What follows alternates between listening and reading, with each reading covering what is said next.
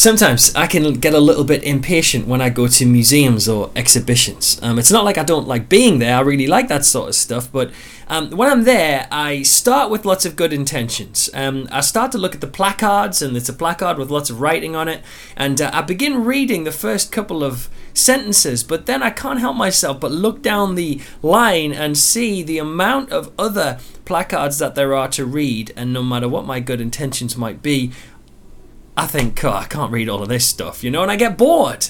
And I end up, nine times out of ten, in all the museums and exhibitions I end up going to, I just look at the pictures or I just whiz through the exhibition, and even better when there's interactive buttons and little flaps you can pick up and stuff like that. But as I whiz through, as I'm going through the um, the exhibition, I can spot more patient people, and they're standing, they're looking and taking the time and reading the facts that are on the walls. Now, it's not rocket science to work out who will be better informed at the end of that. Now, when we read a passage like Acts 16, verses uh, 16 to 34 in the Bible, it's a, a, passage that we can be tempted to just whiz through and get to all the interesting bits, but maybe miss out some of the detail. But it's important to slow down and really look at what is going on in some of these details, because we might end up finding some things that we have never noticed before. So, in this passage, uh, we discover that the apostles have arrived in Philippi and things have been going really well. Um, they have made a convert of Lydia, um, who's the first European convert, and as well as some other people as well. And it's all looking really good until we read the rest of this chapter where things starting to get, well, a bit ugly they meet a slave woman not that i'm saying she's ugly but you know they meet a slave woman who can predict the future now, I was wondering, you know, she must have been a right pain when it came to telling her a joke. Can you imagine? You know, have you heard the one about the Englishman? She's already laughing already. She's got the punchline. She can tell the future. But anyway, what is it that this woman seems to be saying? Well, if you have a look in verse 17, she seems to be praising God. She's saying uh, that God is the Most High. And you might ask, well, what's so bad about that? Isn't that quite good? like, isn't that a bit of free publicity for the apostles? Well, there's actually a real problem here. Um, for a start, the Bible specifically forbids divination like this. He still forbids it today. He makes it quite clear, you know, reading horoscopes and putting your trust in that sort of fortune telling type vibe is actually something that is not for us Christians to be involved with. But there's actually something else going on which I find even more interesting than this.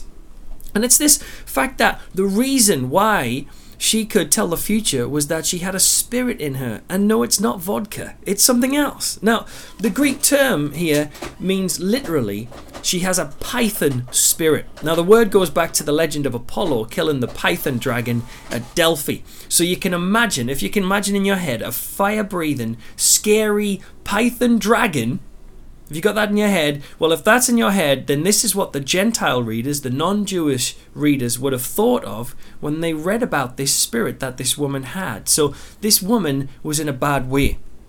Now, it's a mystery why Paul lets this thing go on for so long. Like, if you look in verse 18, um, it says it goes on for many days. But in the end, Paul's just had enough and he commands the spirit to come out of her in verse 18. Now, nowadays, we absolutely love things to be instant, you know, instant coffee, instant messaging, instant cameras. Well, if you look at this clearly, this is instant miracle. He prays, and at that moment, the spirit, this Python spirit, leaves her. And instantly, her ability to uh, predict the future stops. I really think it's a cool place, a cool, cool image. Really, the this scary Python spirit that has been such a such a frightening and oppressive image is instantly freaked out and runs away as soon as they hear the name Jesus. Now, if you knew someone who'd been enslaved by the spirit of the python, I reckon you'd be pleased for her being set free from that. But her owners in this passage are not pleased at all. In fact, they are absolutely livid. And what's the reason? Well, it's the reason by behind many reasons. Uh, sorry, many um, instances where people get angry and frustrated and fall out one with one another, it's all about cold, hard cash. Uh, this woman had been making a mint for them by telling the future, but now that the Python spirit had been cast out, well, that money's going to dry up, and they are not happy about this woman's free. You know, whenever people get set free, there are often others who wish they'd stayed in shackles. You know, 200 years ago, uh, when slavery was abolished, you can't tell me that everyone was celebrating then. You know, for some, it was bad business to lose the slaves. When I became a Christian, personally, I found that, um, you know, I, really what I feel is real, true freedom I found in my life for the first time. But there were some who wished I would go back to the way I was. You know, oh, I wish you was, I wish you weren't a Christian. You know, I wish you were the old you. Even though I was much better off being a Christian. You know, when Jesus sets someone free, some people will wish they were still in shackles. And so you have this situation where these owners who are imprisoned by greed um, they take Paul and Silas off to the public square, and this is where things actually get pretty nasty. You know, it is so easy to gloss over some of the persecution that the apostles face, and you, you know you think, oh yeah, it's just all part of the job, and we become well, we can become like desensitized to it. You know, in the same way as uh, I think it's actually easy now when you're watching telly and um, you see a, a, report of starving children in Africa. It's actually not that difficult to turn the channel in the middle of that. Now I remember a time when when that came on the TV, I was in, I was shocked. Well, you get desensitized. But just look at what happens in this scene if you can really look closely. The slave owners start to stoke up racial hatred. If you look in verse 20, um, uh, they say, These Jews and us Romans. You know, I heard someone say recently that um, human beings are really good at putting people into boxes, but we can't help but put one box above the other. And that is exactly what's happening here. The Romans are looking down on these Jews. Now, this charge that they're coming up with, this uh, this idea of bringing up unlawful practices, it's not even well, it's not even backed up by anything really. But the crowds believe it. Why? Well, because of racism prejudice because they expect that of Jews. That's the sort of thing a Jew would do, they would probably think. Little did they realize that Paul and Silas are actually uh, Jewish Romans, and if they'd said that, things would have been all right. You know, they would have got let off with this, but because you find that out later. But I don't know why they don't. Anyway, look at verse 22. Um, the crowd starts joining in, and they're most likely hurling racial insults and taunts. And this is just my imagination here, right? But in my mind's eye, I can almost see that python spirit that has been cast out of this woman now slithering around in the crowd, you know, stoking them up and stirring them up to be racially prejudiced against Paul and Silas. And then they get stripped, which is completely humiliating. It's got echoes of uh, what happened to Jesus, and they're also beaten. But have a look in verse 23. Luke qualifies this by saying they were severely flogged. You know, this isn't just a clip round the ear, this is GBH, and it's all in public. I mean, can you imagine that? Can you imagine that you got dragged from here and bundled into a van right now and driven up to the marketplace in a busy city or a town? And you and your closest friend were ripped out, had your clothes ripped off, and then you started getting beaten within an inch of your life while there was crowds of people shouting racial taunts at you. This is an absolutely horrific situation. Now, the authorities obviously uh, want to make an example of Paul and Silas, so they throw them in prison and they, they throw them in a prison with a jailer especially to look after them or to guard them.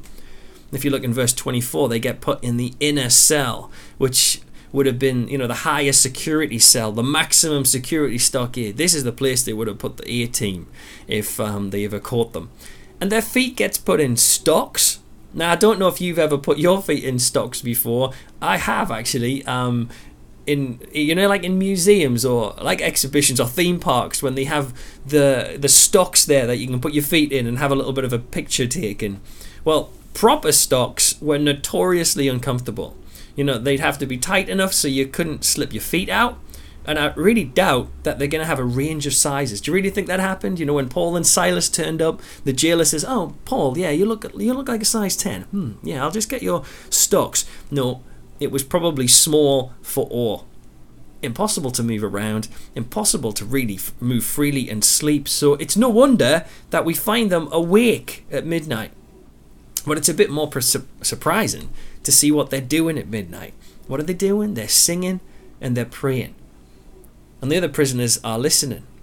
I wonder if that was a sound they'd heard much in that place, you know, singing, sweet singing, I doubt it. It reminds me of the film The Shawshank Redemption, where the main character uh, commandeers the prison tannoy system and plays some classical music over the uh, speakers in the yard or some opera music or something like that. And, and the prisoners just sort of stop and they're transfixed with this beautiful music. But of course, this serenity didn't last very long. There's an earthquake, and it's not just a tremor. Have a look in verse 26. It's a violent earthquake. And everything's shaking so violently that all the doors open and everyone's chains come loose. And have a look, notice it says all the doors and everyone's chains. You know, this is like laying the red carpet out for a massive escape. And of course, that's exactly what the jailer thinks. He comes running out. Wouldn't you think this? And think, oh no, everyone's gone. I've failed. What a rubbish jailer I am he's probably been shaken out of bed, I suppose, by the quake when he runs down to, to see what's happened. And because he assumes that um, everyone's escaped and he goes to he goes to realize that he's failed, well, he goes to kill himself and he goes to fall on his sword. Now, this was a pretty common response. You might think, man, this guy's taking his job a bit seriously, but actually, um, just in chapter 12 of Acts, in verse 19, Peter escapes from prison miraculously and Herod has the guards killed who let them let them go. But there's something about this scene, another detail that I really want you to notice, not to rush through it. You know, it's it's really dark. Like this is midnight. There's no electric lights here. Um, the guard's going to kill himself before he calls for the lights to be lit. You got that? And Paul and Silas are still in their cell, and the jailer is still outside of the prison door. So when you think about it, the images of the jailer in the darkness, thinking everyone's, you know, gone, gone and he's going to fall on his sword, until a voice suddenly comes to him through the night saying, Don't harm yourself, we're all here. That's what Paul says. But the question is, of course, how did Paul know the jailer was going to kill himself? Because it's too dark to see, probably. Paul's in the inner cell, remember? You know, no windows or anything like that. My point is, this could have well been a, like a divine revelation. Who knows? But either way, those words of Paul change everything. You know, sometimes you know it's uh, it's the it's in the darkness of our guilt and the the realization of our failures, like this jailer is experiencing now, that we hear a voice saying, you know, things don't have to be this way. Things can change. So the jailer calls for lights, and something absolutely incredible happens. He he rushes in and he falls trembling before Paul and Silas. And I don't know if this is out of reverence or, or thanks uh, that they didn't run off or fear. I don't know, but whatever the reason is, this is absolutely unheard of, right? I mean, the jailer kneeling before the prisoner. Um, you know, I was in Wandsworth Prison on Wednesday. Um, we were walking around visiting um, the chaplaincy there and seeing the different things that go on. And I'll be honest with you, right? At no point did I see one of the prisoners kneeling before the jailers. And this this situation carries on for a, a bit of a tense moment, an exciting moment. Because if you notice in 29 and, and 30, it's not until he brings them out of the cell that he actually says anything. The jailer, I mean. So the image is like of the jailer kneeling with Paul and Silas just sort of looking at each other, going, uh, "What's going on?" Have you seen uh, the jailer is on his knees? What's this all about? But when they're out of the cell, he asks an amazing question. Uh, the jailer says, "What must I do to be saved?" Maybe, well, I guess he'd heard the possessed spirit girl speaking, because um, she was shouting out. Remember, you know, these are the men who know how to be, uh, uh know the way to be saved or maybe he'd heard them praying or, or singing. I mean, the idea meant nothing to him back then, whether he heard them singing or he heard it from the possessed girl. But now, in the dead of night, this idea about being saved means everything to him. Now, this is a common pattern. Like many people ignore the message of Jesus at first, thinking, oh, it's not for them but then it becomes relevant later.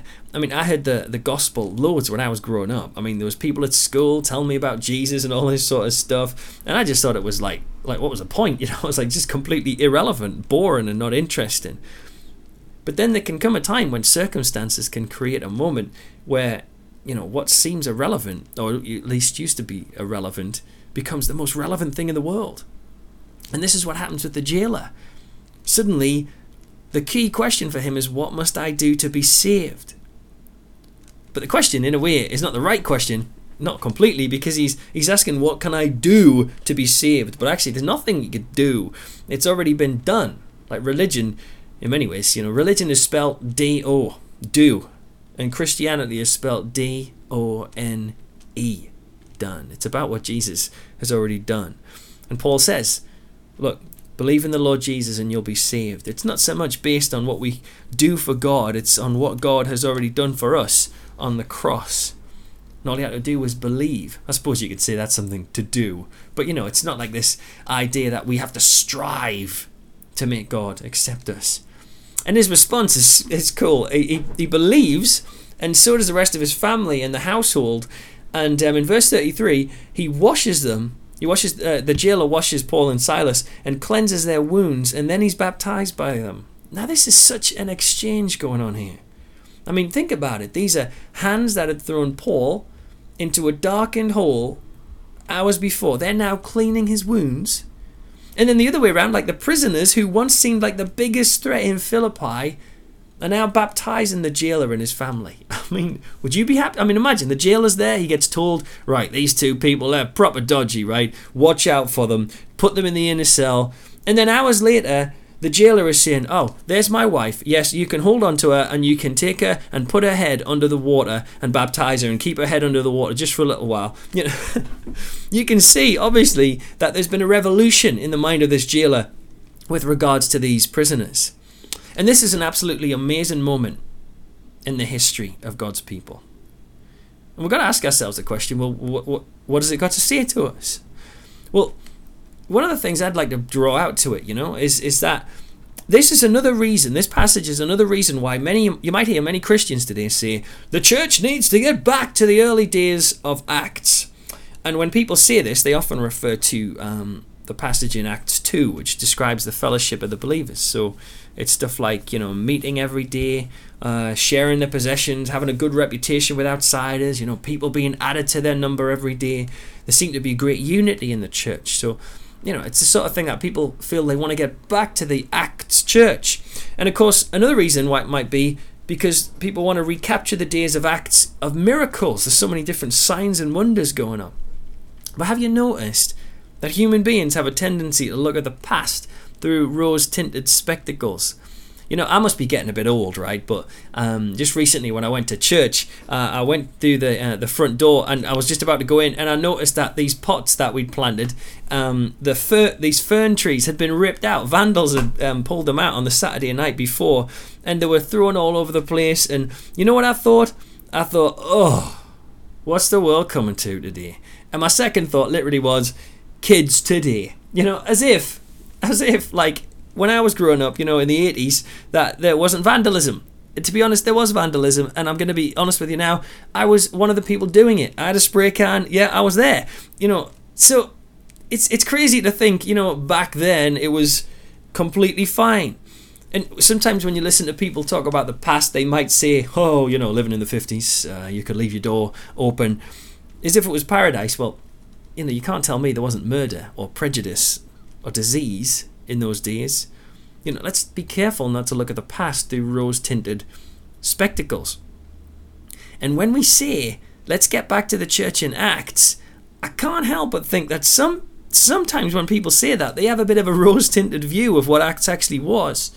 I mean, for a start, we got this picture of Acts, the church being loving and lovey dovey type church, and like a Disneyland of Christian love, um, and all unified, like a family without without fallouts or politics and stuff like that. But you know, have a look in chapter fifteen, the the, the chapter just before sixteen, obviously, but the one that we're looking at now.